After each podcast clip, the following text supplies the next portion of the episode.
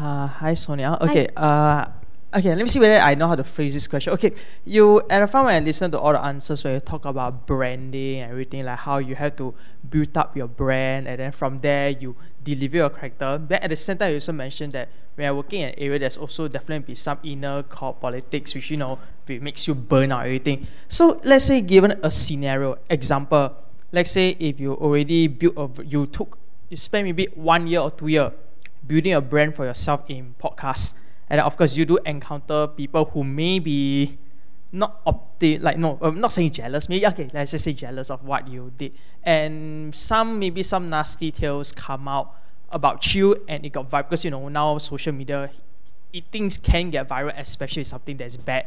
Then if, if something like that were to happen to you and how would you actually deal with it? Like, would you actually shut off all your because there are some cases like the recent event where one person actually talked about a Malaysian uh, airplane and nonsense, and you know she got cancer and all this. So in your scenario, if let's say things like that were to happen to you, would you still carry on your podcast or would you just hide out for a while until it blows over? Or what would be the more appropriate way to tackle something in uh, because it's like it's a form of crisis management, uh, this kind of thing. So in your perspective, is let's say you were to encounter this kind of thing, how would you salvage or how would you, you know, uh, go about dealing with it?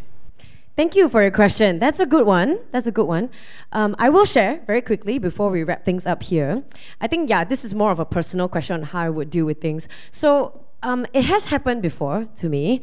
And if you're talking about, I mean, you had two, you had two areas that you mentioned. One, toxic people talking bad about you and spreading rumors. Yeah, people actually believe. Spe- like, yeah. Okay. Know, yes yes, that didn't back you. has happened. And secondly, uh, also if there's some sort of crisis or I did something that didn't sit well with the public, how would I handle it? So I've experienced both of that. And I think, you know, if you want to sign up to be a, a front facing person, you have to be mentally prepared for these things happening. Not everyone is going to agree with you. And some of the stuff that we shared on this podcast that went viral on TikTok, we got slammed as well. Because sometimes it's taken out of context. People don't know what we are talking about before.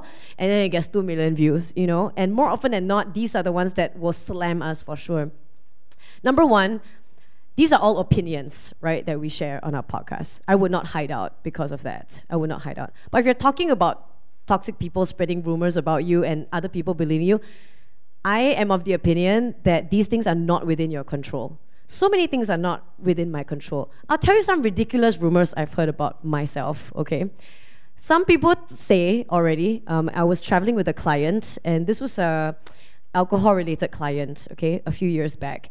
And I was traveling with her and she goes, Hey, you know, I know this is the first time we, we're meeting, but I just wanted to ask you a little something. Because in the office, everyone is always saying, like, how do you balance being a single mom and partying so hard all the time? And I was like, huh? I'm not. I mean, there's nothing wrong being a single mom. I respect them. But I was also very young at the time, and once again, nothing wrong with that. But I was like, where did that rumor even come from? I didn't even know that that rumor was about. And I almost burst out laughing because I say, hey, like I had no idea this was a rumor. I'm not a single mom, by the way. Yeah, I might be partying, I might be going out, but I'm definitely not. I don't know how you got that uh, impression. So I just thought to myself, like, wow, you know what? I really cannot control what people say or how they even came to that conclusion. Did I take a picture with some random listener's kid? I don't know. And they're like, oh, it's her kid. It's her kid. It must be her kid. I don't know. I have no clue how that happened. So the important thing is to realize that because of all these things that aren't within your control, I cannot give it two seconds of thought. I mean, I cannot give it more than two seconds of thought. But this also comes with maturity and experience. It used to affect me. The stuff I hear, rumors, people saying bad things about me that may not even be true, maybe envious people, I don't know um, I can't control what they say. I can't go there and tell them to stop talking or stop talking bad about me to other people. There have been people who talk bad about me to clients, to my boss, to whoever, right? But I realized that at the end of the day, if you focus on your job and doing good at what you do, no one can mess with you at the end of the day. You know, you shut them down by being good at what you do. I'm not saying I'm the best, I try to be the best. I try to be my own version of what is best. And in that sense, I just focus on that. And I'm tunnel vision sometimes when it comes to that. I'm focused on one thing. And everything else just fades off, you know? So I think that's very important. It's also a life lesson. It's not just about this specific job. And in regards to doing something that may not sit right with the public. Yeah, I've definitely been through that as well. Um, I, I too, I almost got cancelled at some point for something that I did. I did lay low for a little while, you know, on socials. I think it's just to calm down public talk and stuff and speculation just for a little while. And if you did something wrong, you just gotta own up and say, I'm sorry. I'm sorry for doing this. It may not sit right with everyone, but I apologize if it has affected you. Fessing up to your, you know, what you've done wrong, I think is so important that you got to recognize that as a public figure as well. So I hope that answered your question. Yeah, thank you. Yeah.